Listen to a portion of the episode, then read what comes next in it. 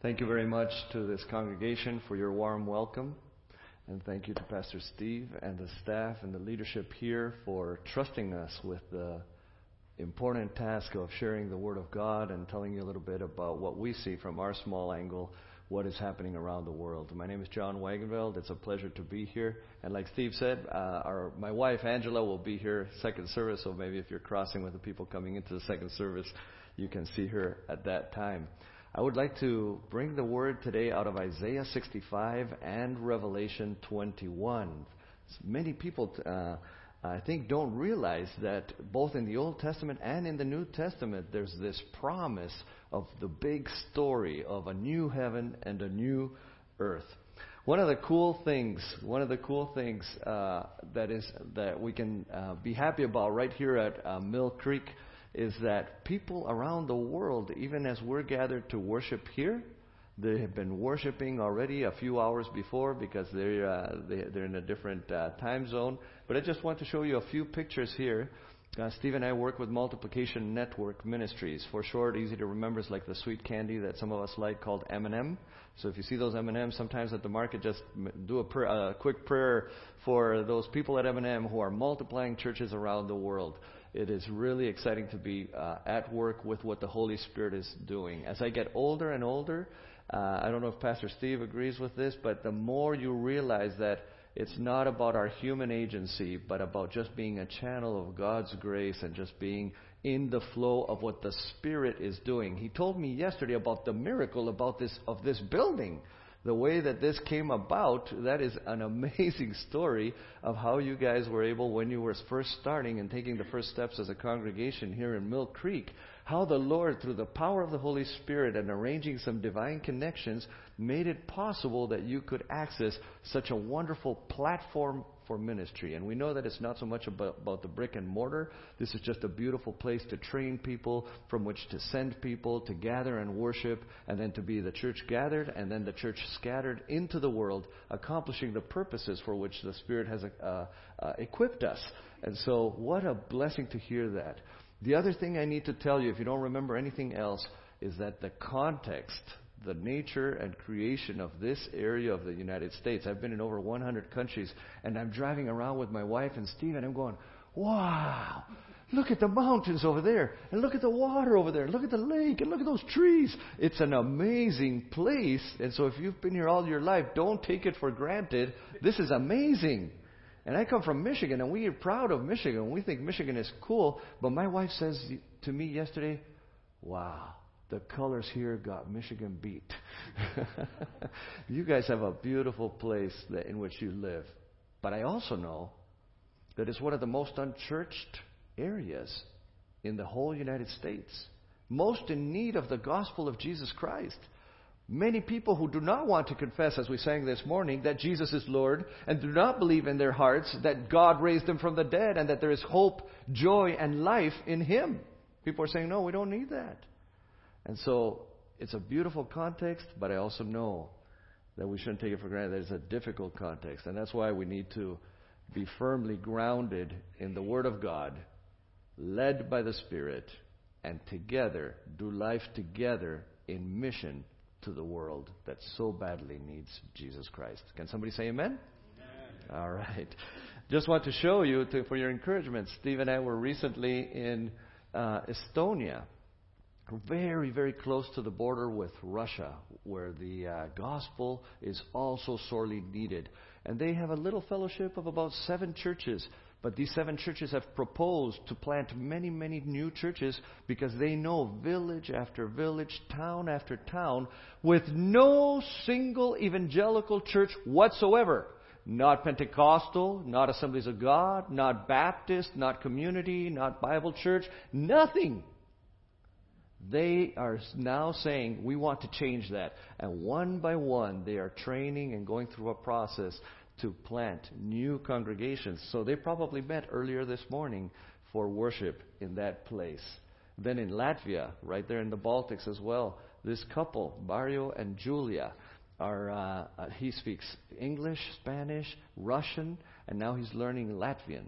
And he's married to a Latvian girl, and together they are saying, we don't know how we're going to do it. We're young. We don't have that much education, but we are going to make a difference and we're going to plant a church for our generation, for young people. And they're going out in the name of Jesus and in the power of the Spirit to plant a new congregation. So pray for Mario and Julia as they reach out. Then switching a little further on our map, I love this way that you have the video connected to the to the map over here. That is very creative. I congratulate the creative uh, people that have put this together. It's awesome to keep us being local but thinking global.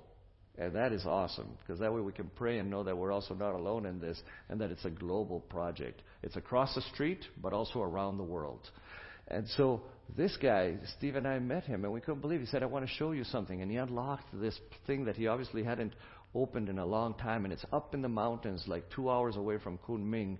And he showed us this Bible that had burnt on the sides. And what happened is, 20, 30 years ago, uh, when it was even tougher than it is now, his father had had a situation where the authorities had come. W- they were looking for this Bible that they had heard they had, and they had hidden it in, in the stove.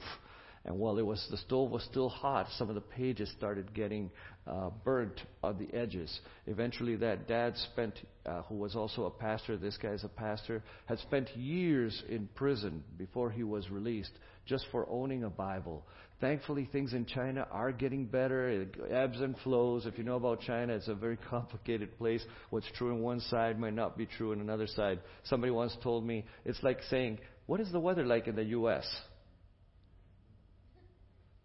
How is ministry in China? Well, in some places it's great, but in other, it depends what time of the year, when, and uh, right now things are tightening up. And we used to be able to cross uh, thousands of scriptures, which Steve is our China director, thousands of these scriptures into China with no problem, three, four times. And I've I've gone on those uh, uh, trips with Steve, but now they're constraining it through our partnership with uh, LCI to only one one, uh, because if you cross twice, you're already suspect and they're keeping a closer eye. So pray for those who are couriers of scriptures to get Bibles into the hands of people who need them.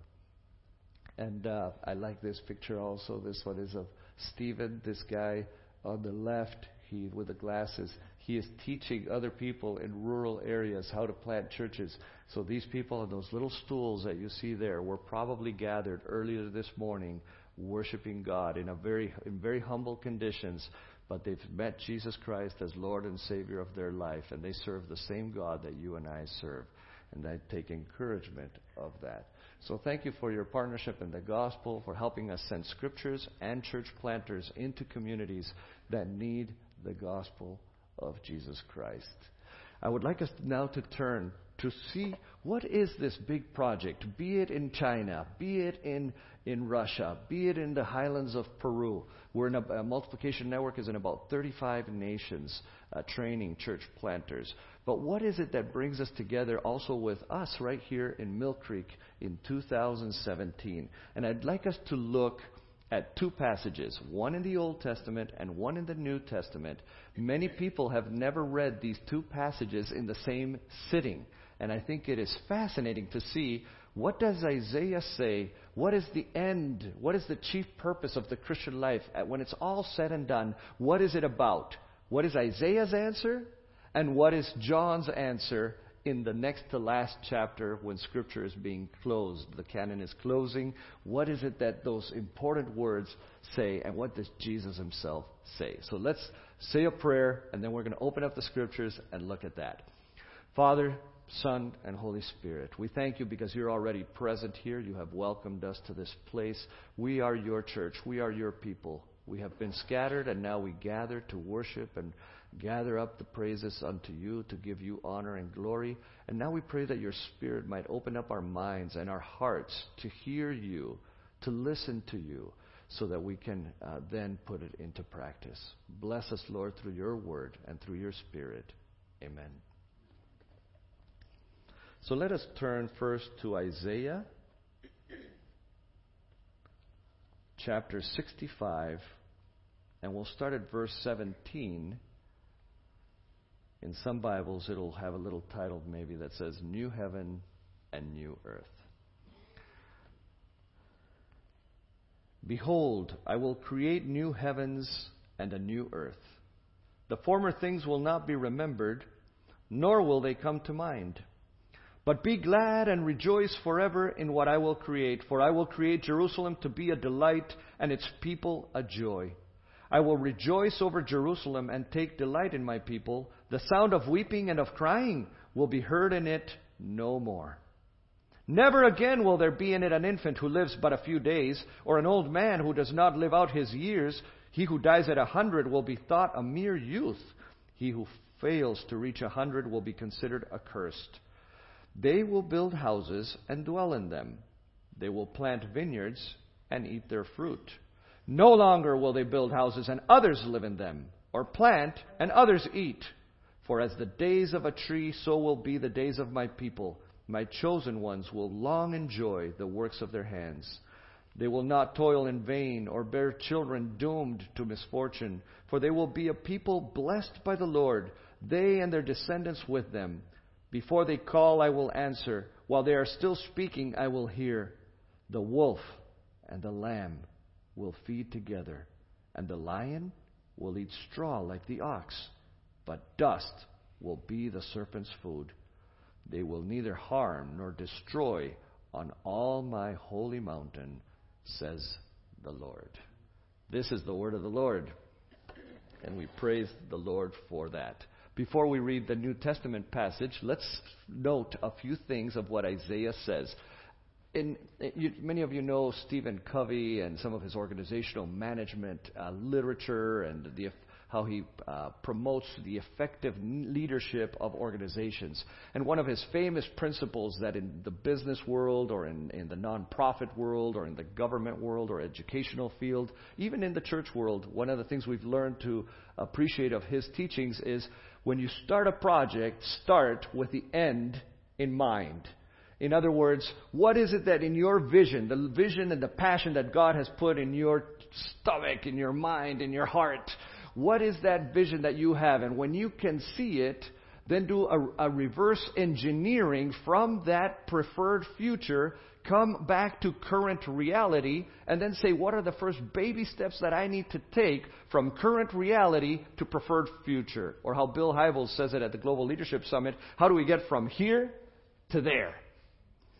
Wow. Let's start with the end in mind. The question then that we could apply to the scriptures is when God started this whole project of creation, did he start with an end in mind?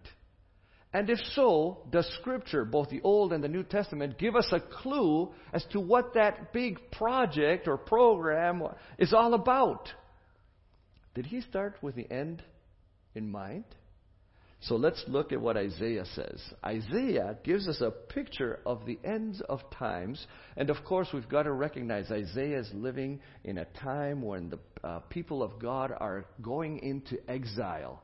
They are, uh, as it would say in the Psalms, they are singing songs in a strange land. And they ask themselves, how can we sing the songs of Yahweh when we're in the midst of a strange people in a strange land?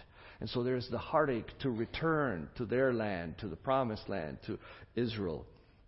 And so, in that difficult context, he is giving hope to the people for that moment, but he's also anticipating what will happen post Christ coming to the world, post incarnation. And in verse 17, it says very clearly, Behold, here's what Isaiah, Isaiah sees in his vision.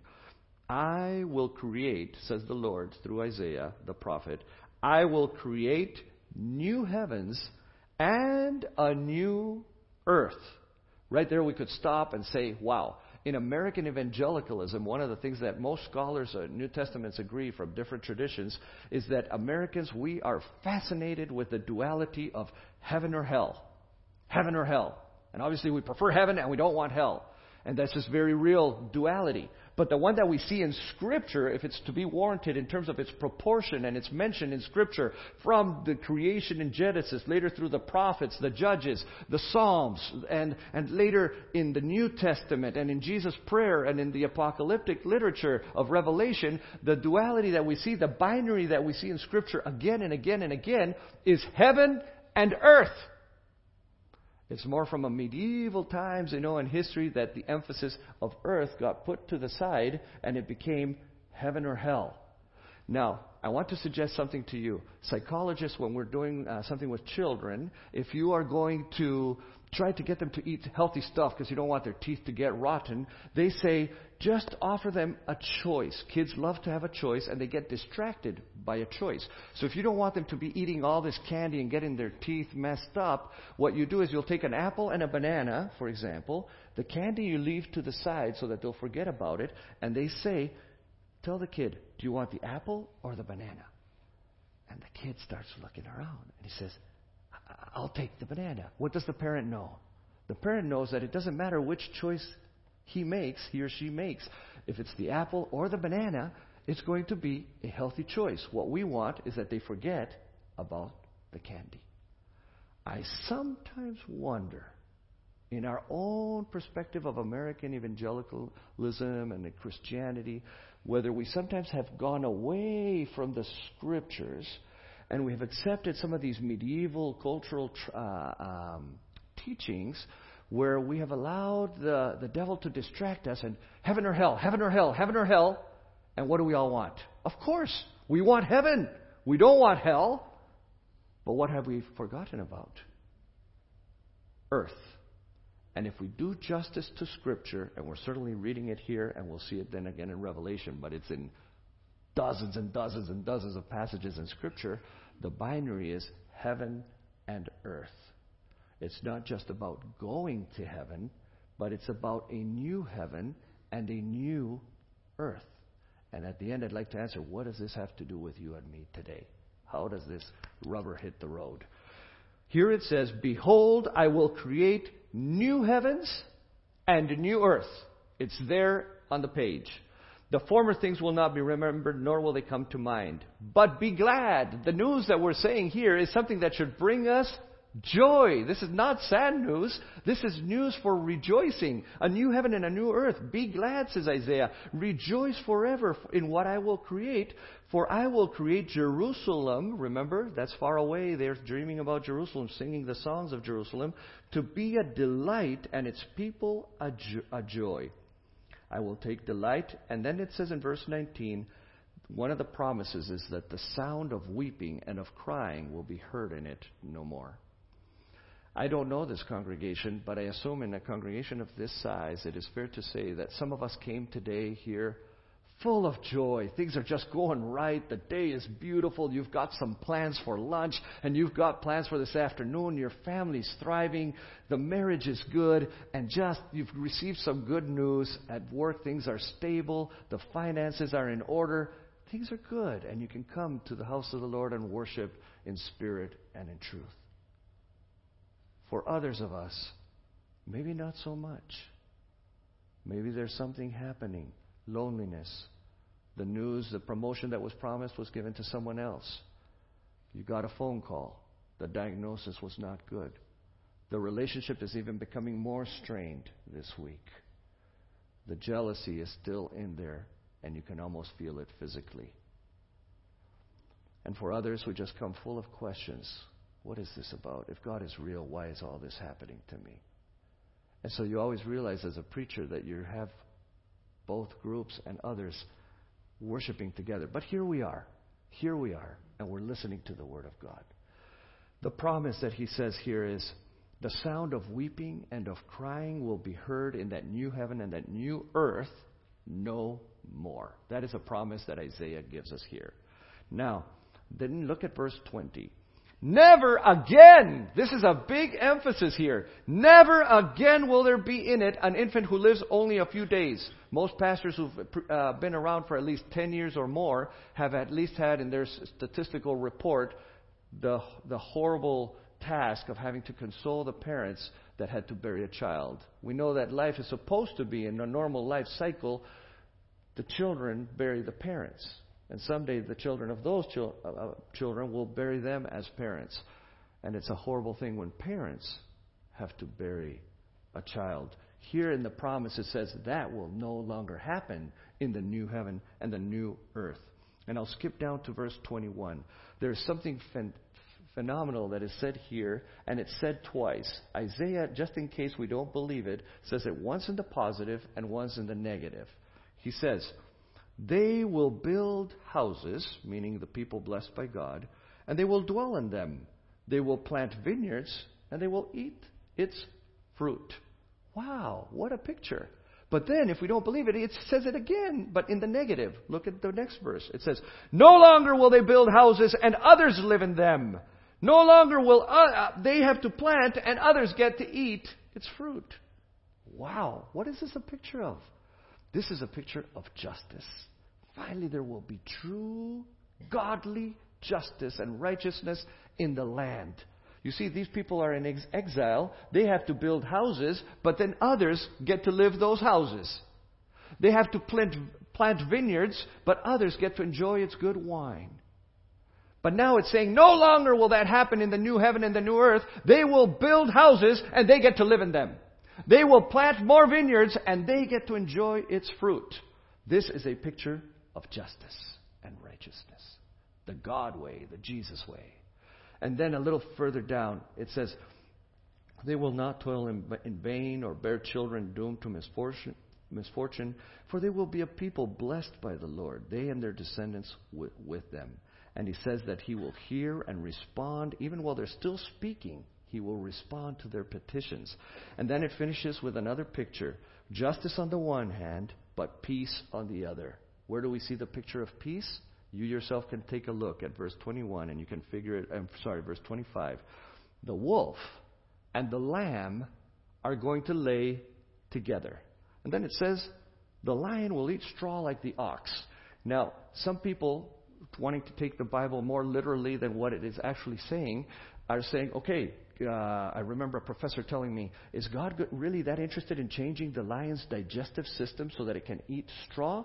Or is this in the Hebrew thinking a perfect picture of these animals that usually devour each other are now together? And what it is is an image of peace. And the Hebrew mind would have understood this is not a digestive uh, uh, system lesson or scientific lesson. This is a picture, an image that is truer than, than anything else that, that we can experience that God will someday in the new heaven and the new earth bring both justice and peace, and they will come together. As it says in the prophet Amos in that book, it says, when, until justice and peace embrace or give each other a holy kiss. This is the promise of a new heaven and a new earth in the Old Testament.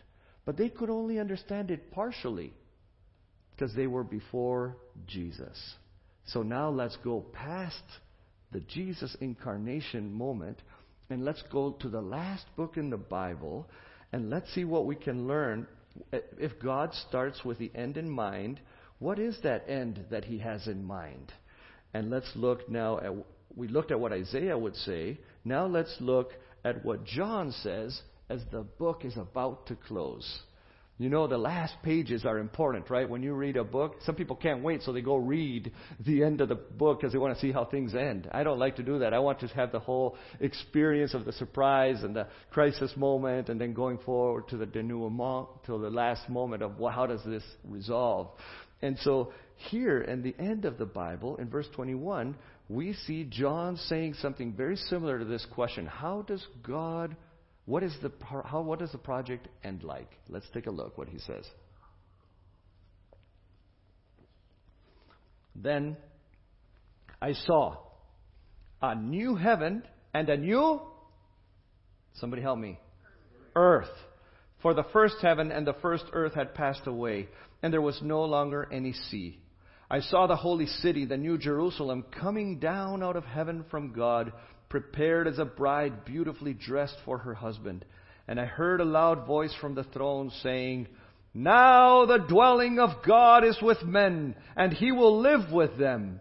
They will be his people, and God himself will be with them and be their God. He will wipe every tear from their eyes. There will be no more death, or mourning, or crying, or pain, for the old order of things has passed away he who was seated on the throne said, I am making everything new. Then he said, Write this down, for these words are trustworthy and true. Wow. Praise be to God for these words. Let's analyze briefly, or let's study together, and just make some observations of the text. What I always ask is that, the, since I preach in different churches of different types throughout the world, I always ask that you always make sure that it's in Scripture and that you stay uh, true to what the Scripture teaches and make sure it's grounded in the Word, led by the Spirit, and that it helps the church in its mission. Anything that doesn't qualify for that, let a good Washington wind take it out into the ocean. Okay? Now, here we go. The first thing is when he sees, he sees something very similar to what Isaiah saw. Do you notice that right away? He also says, a new heaven and a new earth. And then he says, For the first heaven and the first earth has passed away, and there was no longer any sea. Now we've got to stop here for a moment because some of you sports enthusiasts, people who love the ocean, who love the sea, who like fishing, always wonder what's going on with this text. Is it true? Can it be true that there's no longer any sea in heaven? I've got some good news for you. But then later you check with the biblical interpretation and I want to make sure that it gets filtered through your pastor and your leadership of your church so that the teaching is proper and biblical and scriptural. But most scholars, most biblical commentaries are telling us that in the Hebrew mind, when you think of the sea, you've got to automatically understand what they would have understood when this was written.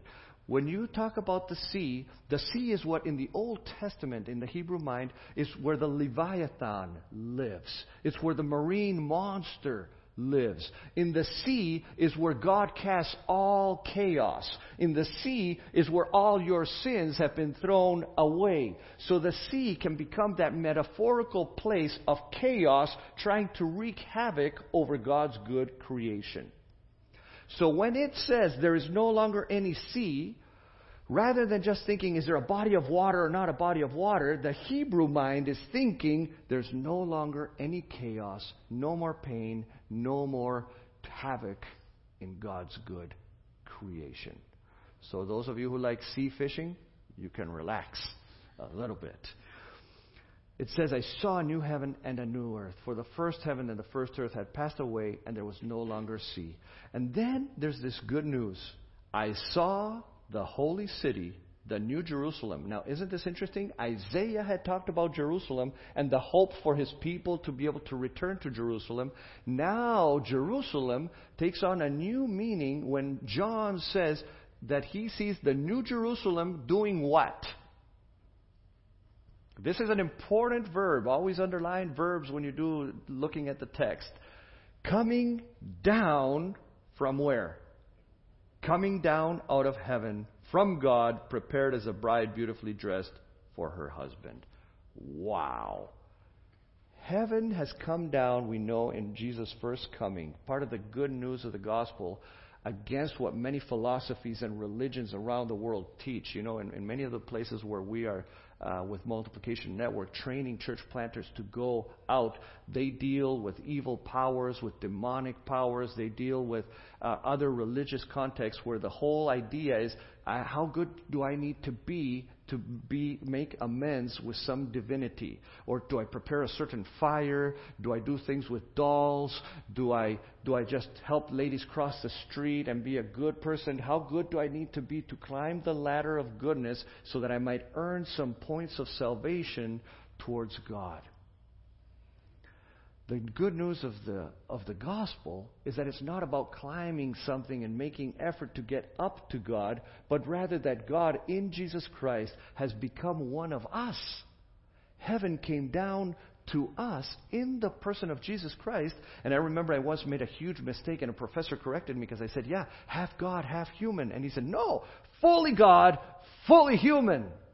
It's the mystery of the incarnation, and that he would come as a baby into what until then was an insignificant people, and there wasn't even room at the four star, five star, three star hotel. He had to stay somewhere uh, and, and, be born amongst uh, uh, the, the animals there and the straw and the hay. And then later he would be soon in exile and having to be a refugee, like you're going to hear about next week in the refugee crisis that's going on today. Jesus can identify because he became one of us in all aspects except sin. The good news is heaven came down. The good news here in this eschatological picture, eschatological is just a fancy word, theologians like to use that. It's the study of end things, of end times, of how does the big project end. It's a new heaven and a new earth. We saw that in Isaiah and some descriptors of it. Here, John is saying this is what it's going to be like, and heaven is once again coming down. Now, this is really important. I, I, I, went to Ireland last year. and My wife Angela and I were married 25 years la, uh, uh, last year. We saved up our pennies and we did a trip that was significant for us to go to Ireland and go drive all around the island. But one of the things I had to learn is to drive with a wheel on the other side. When in the little rental car, it was a stick shift, so that even made it a little more complicated. And then twice during those uh, two weeks, I turned in the, what I would think was the normal way, like we drive here. And when I went like this, all of a sudden, all the cars are coming wham, against me, and I had to go woo and go the other way, or I would be in serious trouble. I wonder whether sometimes the American church believing some of the things they've taught us from medieval times, is thinking all the time about we need to get out of here and go up to heaven, go up to heaven. And we're going in the wrong direction when God has us here with a purpose. And heaven, at the end of time, at least is what it says here, John, as the book is closing, is saying, Behold, I see a new heaven and a new earth, and Jerusalem is not going up, it's coming down. This is what we would call in simple language the second coming.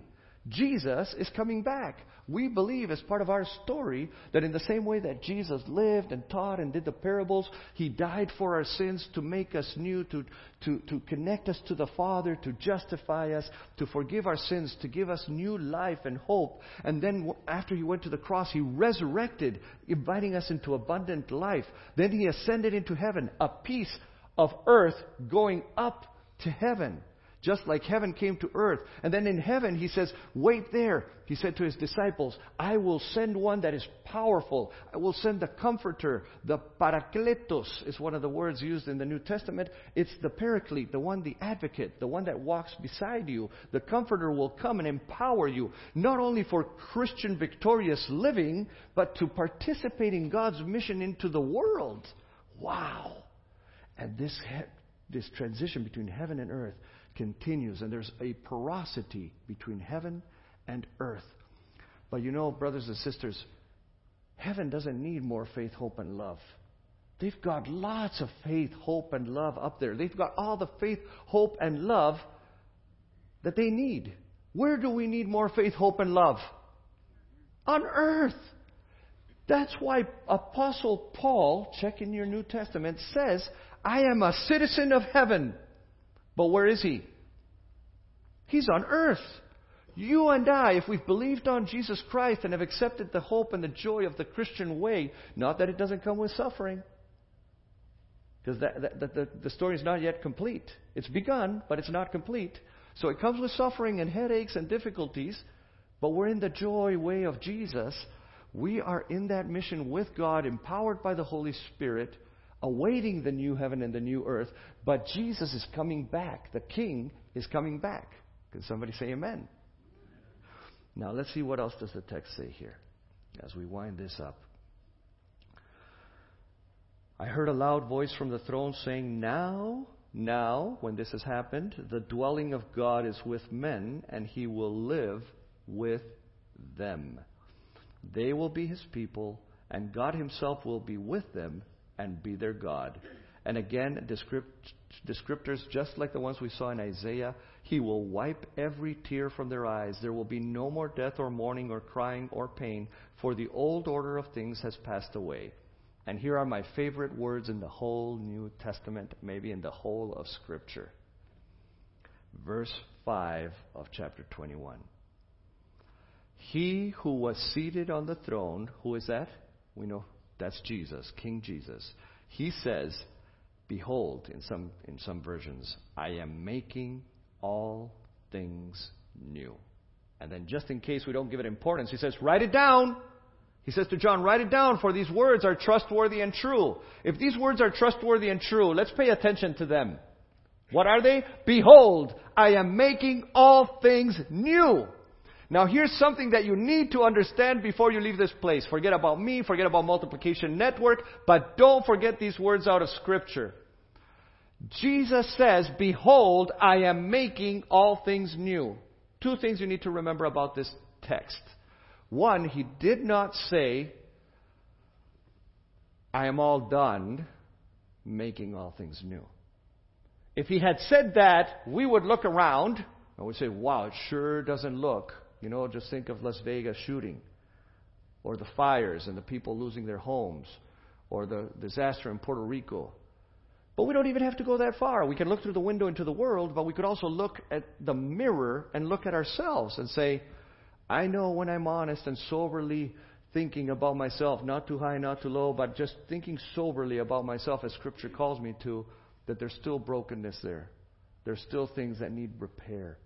I would be able to say, everything is not finished in terms of making all things new. But it also doesn't say, not just not the past, but it doesn't say someday. Just hold on, put your seatbelts on, because someday I will make all things new. Future. The Greek scholars tell us that here, and even in our English, it's what is called a present continuous. Present continuous means that he can say, I am making all things new. The project has already begun. He is making, and it continues unto completion. Present continuous. Why is this important? Because this is where we can answer the question of application. What on earth does Isaiah and John have to do with us here in Mill Creek in 2017? And I'd like us just to take a few minutes to consider this. When Jesus says, I am making all things new, he is also, through the outpouring of his Holy Spirit, inviting the church the protagonist is not the church, the protagonist is God.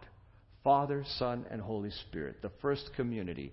He is then inviting the image bearers of His, men and women, young and old, who have said yes to Jesus Christ, to have a new identity and a new vocation. New identity and a new vocation. When you said yes to Jesus, you immediately get a new identity. And secondly, you have at the same time a new vocation. You're a mechanic, but now you're a Christian mechanic. You're a painter, but now you're a Christian follower of Jesus and a painter.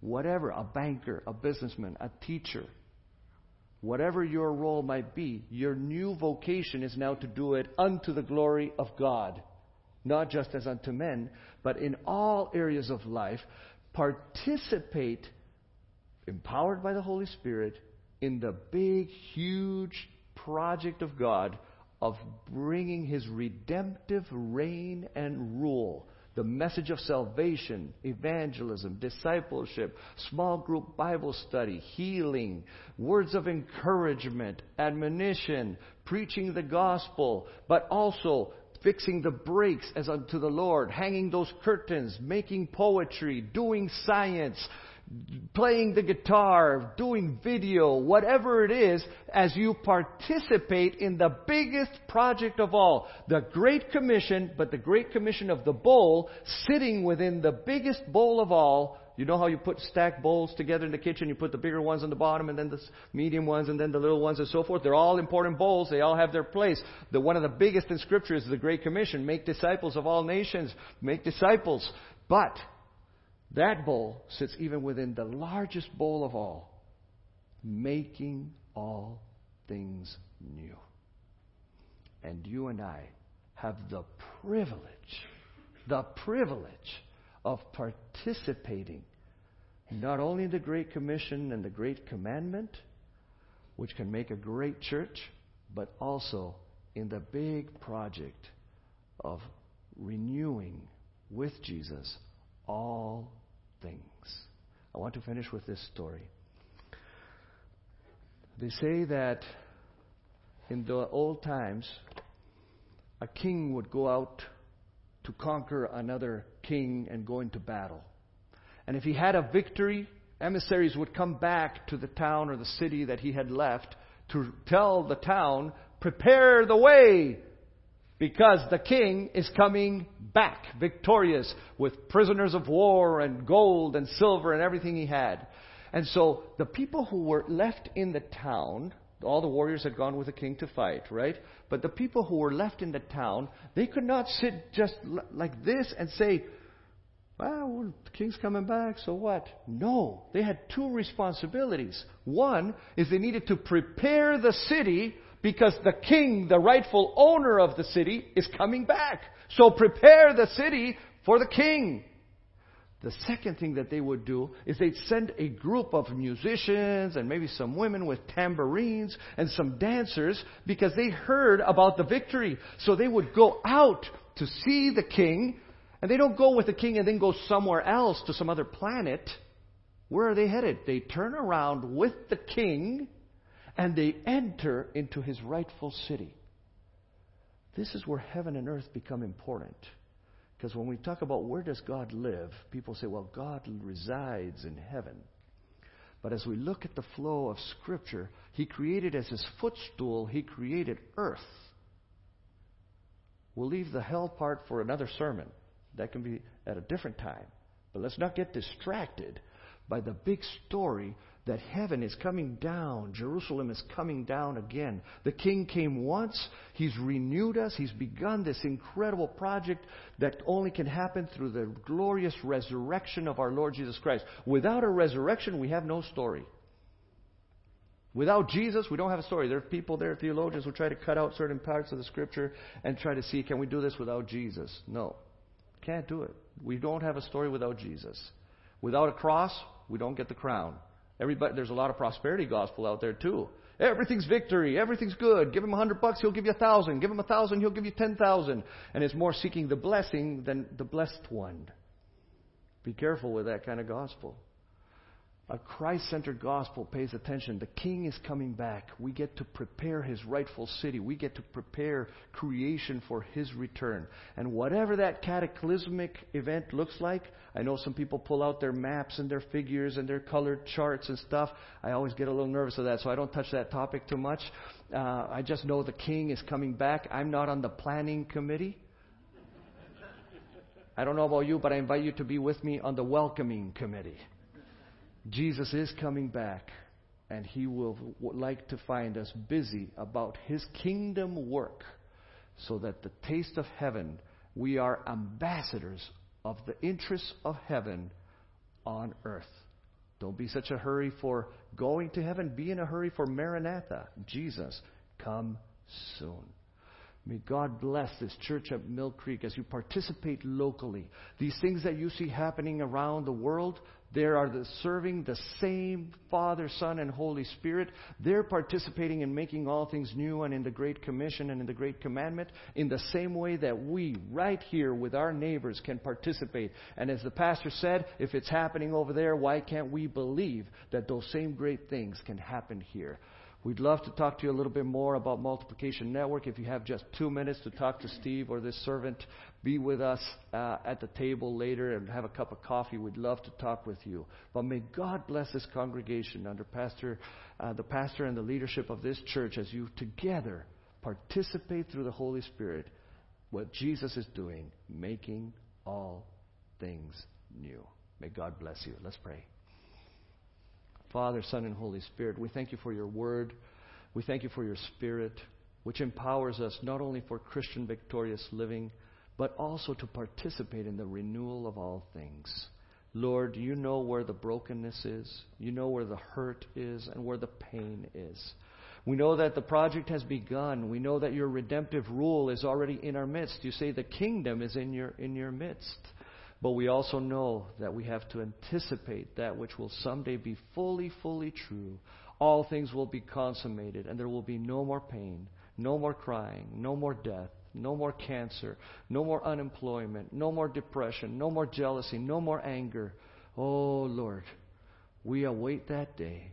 Help us to work toward it and to be humble servants that work courageously in what you are doing. For we pray it in the powerful name of Jesus.